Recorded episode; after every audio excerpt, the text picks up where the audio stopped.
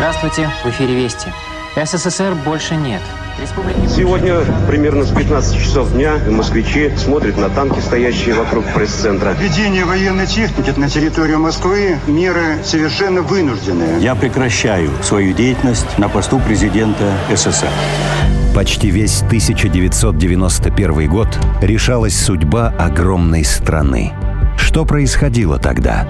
Крах империи или развал совка? Трагедия или закономерность истории? Мы решили задать эти вопросы тем, кто хорошо помнит тот переломный год. Тогда 25-летние молодые люди, подготовленные советской системой к распланированной на пятилетки жизни. Им пришлось учиться мыслить по-новому, менять профессию или даже страну. Личные истории, успехи и падения на перекрестке двух времен. В подкасте «30 лет без СССР». Мой 1991 год. Наверное, до Горбачева, до 85 года я был самым счастливым человеком на Земле. Потому что я жил в самом справедливом, в самом обеспеченном, в самом сильном государстве на планете. Есть еще американцы, но они все-таки нам уступают. Вот это было такое ощущение. Мы все стремимся к успеху. Быть лучшим в школе, первым поступить в институт, покорить вершины гор, куда добрались лишь избранные, получить работу мечты, Оскар или золото Олимпиады, потому что второе место – это уже обидно. Быть самым красивым и умным. Мы бежим вперед, ломая барьеры к той самой цели. Нам говорят «ты должен», но почему-то забывают сказать, что есть жизнь после. После покорения пика коммунизма. Это подкаст «30 лет без СССР», где мы рассказываем о людях, которые родились в Советском Союзе, но жить им пришлось уже в другой стране. Герой нового выпуска – телеведущий, актер и режиссер Алексей Лысенков. Автор и бессменный ведущий программы «Сам себе режиссер». Сейчас это шоу называют «Ютубом 90-х». В комментариях к передачам зрители на том же Ютубе ностальгируют по прошлым временам и вспоминают слова из заставки. В Советском Союзе Алексей Лысенков был актером. Точнее, сначала специалистом по электропроводу и автоматизации промышленных установок, но Киевский политехнический институт он не закончил, а приехал в Москву и поступил в Щукинское училище. Когда он пришел в театр к легендарному советскому режиссеру Евгению Симонову, страна уже начала меняться. Дефицит продуктов в магазинах, безденежье, все нужно доставать. А с другой стороны, новые, еще вчера запрещенные книги и авторы, приоткрытые границы с другими странами. Надо было выживать и действовать. А искусство... Искусство тоже приходилось выживать. В Новосибирске играли спектакль «Отцы и дети». Масштабная постановка с огромным количеством участников, потому что там и дворяне, и крестьяне. Евгений Рубенович любил полотна такие делать, большие и мощные. По-моему, это было даже не в самом Новосибирске, а в Академгородке. Помню, что большая сцена огромная, огромное количество актеров на сцене, а в зале три бабушки. И все. И полная тишина, потому что бабушки плохо слышат. Они еще не понимают, хлопать, не хлопать, смеяться, не смеяться. И это ощущение абсолютной безнадеги, когда ты всю жизнь мечтал служить в театре, им не работать, а служить в театре. Потому что актеры в театре, они не работают, они служат. И ты всю жизнь с самого маленького детства мечтал служить в театре. Наконец-то ты в театре, ты служишь. Ты играешь Тургенева, ты играешь «Отцы и дети», ты играешь главную роль Аркашу Кирсанов, Базаров и Кирсанов. Два антипода. А у тебя в зале три человека, пожилых людей, которые тебя еще и не слышат. Это было такое ощущение абсолютного краха всего, что только возможно с точки зрения искусства. Люди перестали ходить в консерватории, люди перестали ходить в кино, люди перестали ходить в театр. Они стали ездить в Турцию с клетчатыми сумками для того, чтобы как-то прокормить свои семьи. Вот это вот челноки. Вся интеллигенция, которая заполняла зрительные залы в Советском Союзе, всегда битком на всех спектаклях. Я еще застал это время, пока был студентом, до 89 года. В театрах были аншлаги. Когда все рухнуло, когда стало понятно, что все как-то совсем плохо, было ощущение, что все кончилось вообще. В переводе на современный язык челнок – это байер или индивидуальный предприниматель. Стать челноком мог любой совершеннолетний гражданин. Для этого нужна была некая сумма денег, путевка или билет в другую страну, преимущественно в Турцию, Польшу или Китай, и клетчатая сумка – большой баул, который можно было перевязать скотчем и напихать вещами. Ездили все – от учителей и научных работников до рабочих и инженеров – Везли все – одежду, обувь, шампуни, продукты. Потом шли продавать знакомым, в палатке на рынках. Цены поднимали 3-5, а то и больше раз.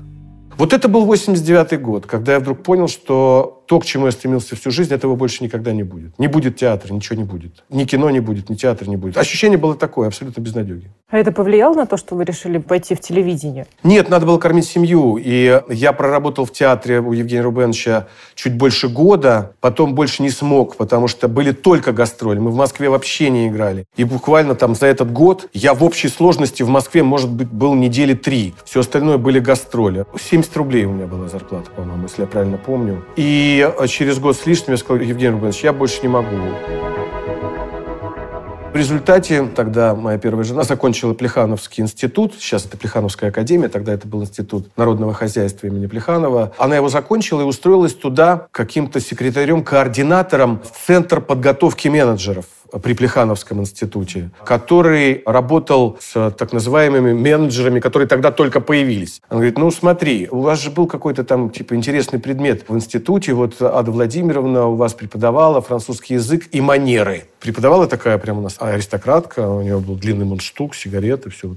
И, короче, я придумал предмет, который назывался «Дипломатический протокол и этикет менеджера». Я еще пошел в библиотеку Щукинского института, набрал уйму всяких учебников и просто книг по этикету, по дип-протоколу действительно, МГИМОшные учебники по дип-протоколу. И я написал курс лекций по дипломатическому протоколу. И стал это читать в Плехановской академии. Случился аншлаг, и меня стали приглашать в регионы прям отдельно. Причем у меня был такой сокращенный курс для регионов. Я приезжал на 2-3 дня, делал объем лекций, а в конце у меня было практическое задание с экзаменом. Это был фуршет. Вот надо было правильно вести себя на фуршете. От и до. Начиная с а, аперитива, заканчивая дежестивом. Ну и все, что в середине. Это был как бы такой выпускной экзамен. И это пользовалось бешеной популярностью, потому что люди, которые тогда только-только стали приходить в бизнес, они приходили бог знает откуда, и они вообще ничего не знали, ни как вести переговоры, ни как общаться.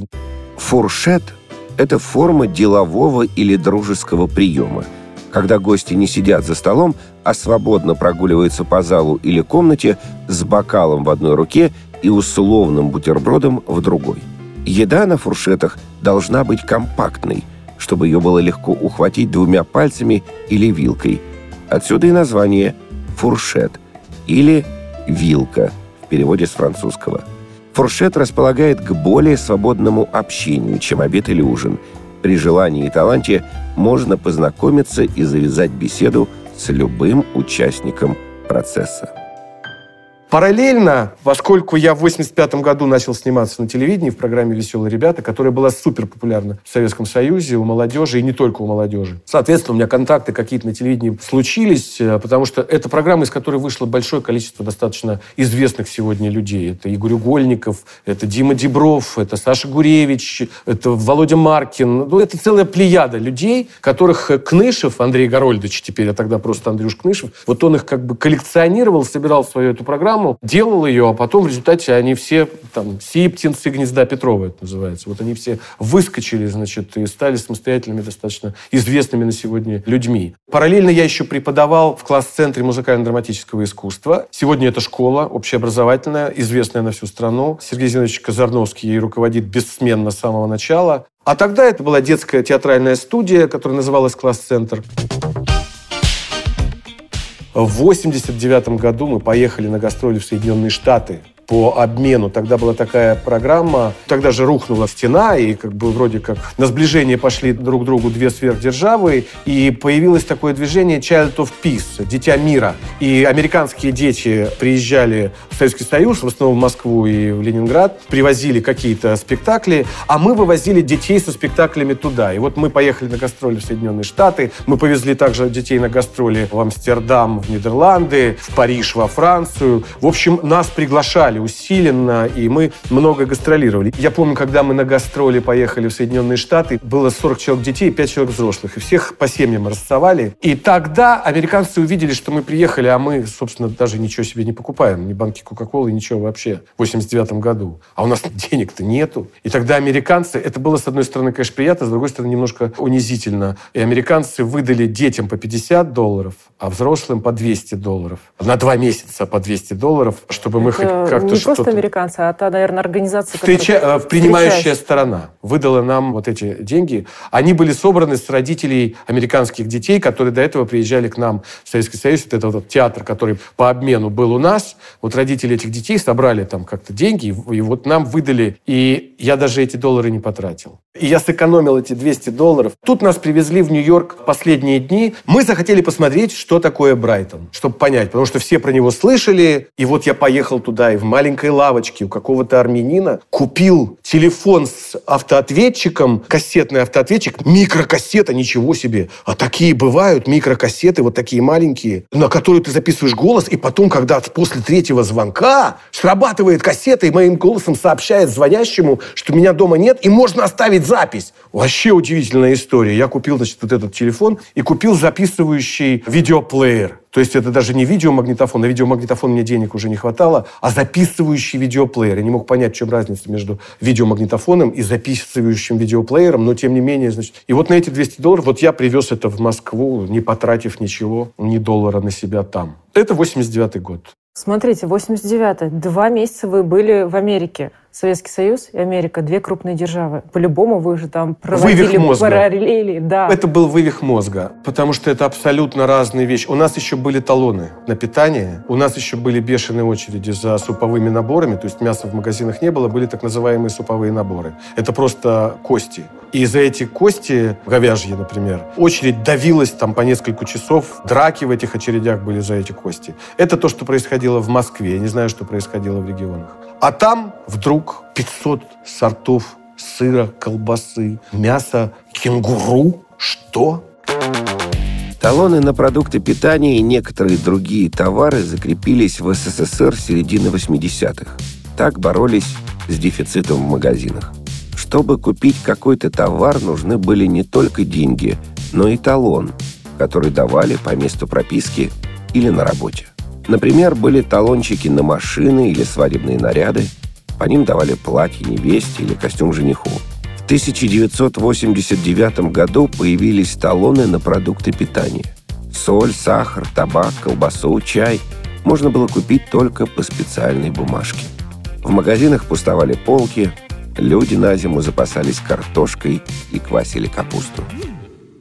И когда в Ирландии мы вышли в огромный аэропорт, в центре там был такой пивбар, сейчас, наверное, его нет, я там давно не был, честно говоря. Такая круговая стойка пивбара, а в Москве разбавленная Жигулевская, которая, опять же, только через давку и через драку можно достать 2-4 бутылки максимум. То есть пиво в жутком дефиците. И только Жигулевская, никакого другого и нет пива. Просто нет другого сорта, кроме Жигулевского. А тут вдруг какое-то бесчисленное количество сортов пива со всей планеты. И самое страшное, что есть Жигулевское разливное. В Советском Союзе только бутылочное, другого нету. А у них Жигулевское разливное. В Ирландии. Как это возможно?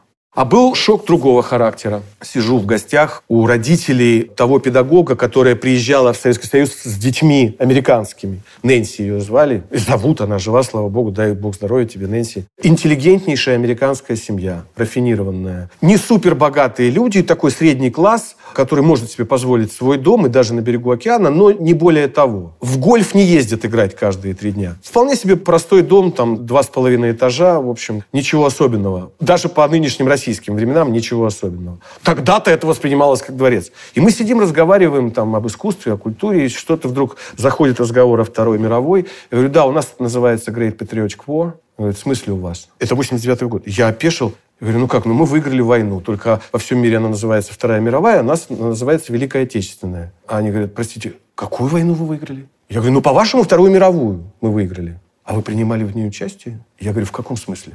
Ну, вообще-то, Вторую мировую выиграла Америка при помощи Англии и немножко Франции. Говорю, подождите, французы вообще сдались немцам? А второй фронт открылся, когда стало понятно, что мы давим, что Советский Союз уже давит, что уже понятно, что победа будет с этой стороны, точно. А, это вы говорите про Восточный фронт. То есть вот это непонимание высококультурных, интеллигентных и хорошо образованных американцев, непонимание и незнание, что, оказывается, вообще-то Советский Союз, ну, как-то даже принимал участие во Второй мировой войне, что у нас это называется Великая Отечественная Great Patriotic, и что мы потеряли там э, от 20 до 30 миллионов человек. Сколько? Потому что Америка потеряла меньше, чем полмиллиона. Они потеряли меньше, чем сейчас в пандемию коронавируса. Они в коронавирус сейчас потеряли больше, чем во время Второй мировой. Уже. И это был тоже шок для меня. И вот таких шоков разного характера было достаточно много, потому что две не пересекающиеся системы, вообще не пересекающиеся. В 89-м они еще нас боялись. Когда произошел развал Советского Союза, непонимающие мы считали, что это праздник, что как бы вот теперь будет свободная Россия. А они-то говорили просто, ну что, мы выиграли у Советского Союза в холодной войне. Мы победили Советский Союз. И они до сих пор так считают, а тогда-то тем более. Тогда у них был пафос того, что yes, мы выиграли холодную войну. Вот мы выиграли Вторую мировую горячую войну, и мы выиграли холодную Советского Союза без выстрела. Вообще, мы их положили на лопатки. Выражение «холодная война» впервые использовал писатель Джордж Оруэлл – в октябре 1945 года в еженедельнике «Трибьюн» вышла его статья «Ты и атомная бомба», где автор утверждал, что обладание ядерным оружием может привести к созданию двух-трех чудовищных сверхдержав, которые поделят между собой мир и договорятся не использовать это оружие друг против друга, но будут находиться в состоянии постоянной холодной войны. В общем, так и случилось. Почти полвека длилось противостояние США и СССР. Соперничество шло в политике, экономике, в локальных войнах, как бы не между собой, а в третьих странах. Ну и идеологическая война шла, конечно, полным ходом. Если капитализм обязательно дикий, социалистическое общество справедливое – Наверное, до Горбачева, до 85 года я был самым счастливым человеком на Земле. Потому что я жил в самом справедливом, в самом обеспеченном, в самом сильном государстве на планете. Есть еще американцы, но они все-таки нам уступают. Вот это было такое ощущение. А потом в 85 году пришел Горбачев, и вдруг стало понятно, что что-то не так пошло. Пиво подорожало на 5 копеек. Вот я помню, лето 85 года, пиво подорожало на 5 копеек. Я сказал, ребята, это все, это начало конца. Так и произошло. Это было начало конца Советского Союза, подорожание пива на 5 копеек летом 85 года. А как, по вашему мнению, советский человек, он каким был? Верящим. Разговоры на кухне были, но по большому счету вот таких вот прям вот диссидентов и таких прям борцов, то, что называется с режимом, было немного. Это пресекалось достаточно жестко все. Хотя в последние брежневские годы было уже все мягко. Уже не только на кухне рассказывали анекдоты про Брежнева. Последние, наверное, лет 10 Брежнева были уже такими достаточно свободными. Не было каких-то притеснений. Но люди уже и привыкли жить. Всем все по большому... Пока не начались перепады с э, продуктами, с э, предметами первой необходимости, пока вот это не началось, пока еще хотя бы 3-4 сорта колбасы в магазинах было, там докторская, любительская, какая там еще была, я уже не помню сейчас, отдельная, еще какая-то. И несколько сортов сыра, типа голландский, российский, там еще какой-то. Пока все это было, и пока свежий хлеб каждое утро и свежее молоко каждое утро в магазинах, все было абсолютно спокойно. Никто не хотел никаких революций. Еще раз говорю, кроме диссидентов, которых было очень мало. Может быть, потому что я был еще ребенком, я стал взрослым человеком уже на излете Советского Союза. Поэтому, может быть, я какие-то вещи просто не замечал.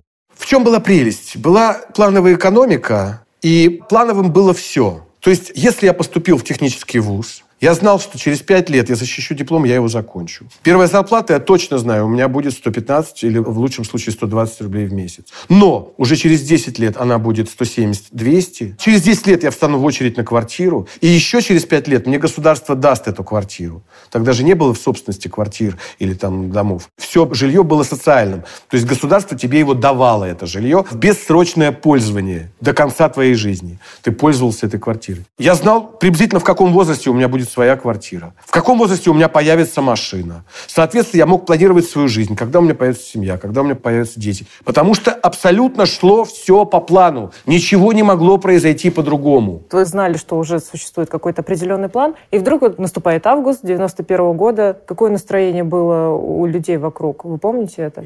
Я вообще не помню. Я не участвовал в этом во всем. Я только по телевизору это как-то видел. Я совершенно не интересовался политикой. Вообще. Я помню, что вот когда было ГКЧП, как у Янаева тряслись руки, я по телевизору это видел, это я помню. Как балет врубили. Потому что когда включили балет, я подумал, что опять кто-то умер. Вот как Брежнев умер, после этого балет стал прям традицией. Если балет пошел, значит, кто-то умер из руководителей. Это как бы уже прям было понятно, что «Лебединое озеро» у нас было связано со смертью генсека. Пошел балет, я думаю, а кто умер-то? А потом оказалось, что не умер, а появилась ГКЧП. И пошли танки в Москву. Было очень двойственное состояние. Может быть, оно и до сих пор так и осталось. С одной стороны, развал того, что уже развалилось, это было радостно, потому что была надежда на то, что сейчас вот будет 91 год. Я уже съездил в Соединенные Штаты, в Париж, в Амстердам. Я подумал, ну вот сейчас вот мы заживем так же. Вот мы так же заживем. С одной стороны. И это было радостно, что наконец-то что-то изменится. А с другой стороны, Слушайте, у нас же была великая, огромная страна такая клевая. Что с ней происходит? Может, как-то ее можно сохранить? Может быть, эти люди с трясущимися руками в кадре, сидящие за большим столом, может быть, они все-таки правы? Может быть, они правы действительно. Может быть, вот это все не надо разрушать, а надо просто отремонтировать, поставить новый двигатель, поменять колеса, а кузов оставить, покрасить его, затереть ржавчину, покрасить новой краской, но оставить кузов. Может быть, так лучше, чем вообще все сметать. Поэтому вот состояние внутреннее было именно такое. Но все равно есть какая-то, может быть, существует, появляется периодически ностальгия по Советскому Союзу. Да, ну конечно, естественно, само собой. Но я думаю, что это больше связано не столько с Советским Союзом, сколько это связано... Мы любим не наше прошлое, мы любим себя в нашем прошлом. Для нас это воспоминание детства, воспоминание юности, первая любовь, первые удачи и неудачи, первые победы, знакомство впервые с чем-то, та же первая поездка за границу в детстве у меня, например, да, или выезд с родителями куда-то в лес за грибами, или еще что-то такое. Это, знаете, вот когда мне говорят, ой, вот сам режиссер, какая передача была, вот нет таких сейчас, так здорово, сейчас какое-то барахло идет, а тогда это была такая программа, вот сейчас бы такую. Я говорю, ребят, вы возьмите вот передачу 92 -го года выпуска и посмотрите. Вы через 5 секунд скажете, ужас, как это можно смотреть, как это вообще снималось, что за человек, что он делает в кадре, это кошмар, это смешно, это не смешно, это ужасно. Потому что ну, технологии пошли дальше, телевидение изменило, так как все вообще на планете. Там мобильная связь, интернет, все, что хочешь. Мы любим наши воспоминания, а не прошлое. Мы наши воспоминания о прошлом любим. Поэтому ностальгия получается не по Советскому Союзу а ностальгия по моему детству и по моей юности. И мы это не сможем отменить. Мы все равно будем всегда соотносить наши воспоминания с прошлым и говорить, вот как было хорошо. Программа «Сам себе режиссер» или «СССР» не путать с «СССР». Совпадение, лишь случайность. Выходила в эфир 28 лет с января 1992 года. Это было одно из первых развлекательных шоу на российском ТВ. Как это работало? Любой желающий мог прислать в редакцию домашнее видео с котом, падением в воду, танцем. Сюжетов было много. Для каждого ролика писался закадровый текст, который потом озвучивался. Интернета, Ютуба и ТикТока тогда еще не было. Если бы тогда не распался Советский Союз, представьте свою жизнь. Чем бы вы занимались? Вы также работали бы в театре или все-таки ушли бы в телевидение? Нет, я, нет, конечно, я ушел бы на телевидение. Я считаю, что мне повезло, что я оказался на телевидении. У меня есть ощущение, что я не очень сильный актер.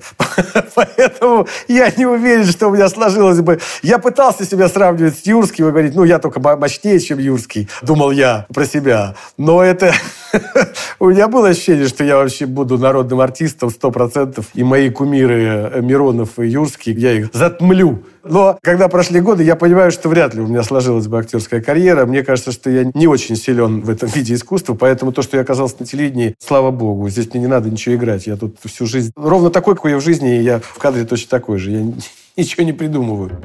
Да, мне очень повезло, потому что с моего курса тех, кто там чего-то добился, совсем немного. Юля Рудберг, народная артистка России, Ира Климова, заслуженная там из театра Моссовета, Лида Вележева, Ксюша Волынцева, Ксения Стриж, Андрюша Фомин, один из самых известных в России промоутеров сегодня. Ну и то, обратите внимание, что актеров-то 3-4 человека, остальные... Я знаю, что успешных на курсе много, но абсолютно в других областях. И я считаю, что мне повезло. Мне очень повезло вообще, в принципе, в жизни с тем, как она идет. Надеюсь, еще долго будет идти, потому что я так просчитал, что у меня приблизительно до 120 я пока совершенно свободен. Почему? В моей жизни был пик славы, когда не то, что каждая собака, каждый щенок меня в стране узнавал. Каждая муха, пролетающая, знала меня в лицо. И у меня был этот период. И я ходил с охраной, и не мог ходить в общественные места, потому что, ну, меня затюкивали. Этот период был там где-то середина 90-х приблизительно, вот пик а сейчас у меня прекрасное время, потому что меня почти никто не узнает, и я могу свободно ходить по магазинам, в торговые центры, в кинотеатры, на улице ковырять в носу. Это же прекрасно, понимаете? Опять мне повезло. А люди, которые всю жизнь живут на пике славы, это же очень тяжело, но это безумно тяжело.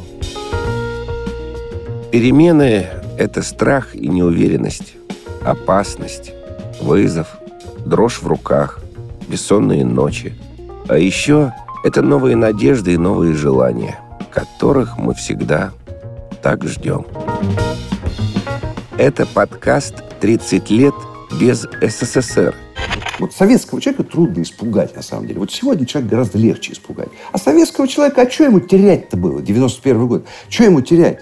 Ну, вот так особенно, понимаете. Счетов в банках нету, недвижимости за границей нету. Джинсов две пары. Одна старая, другая новая. Новые бережешь, старые не очень.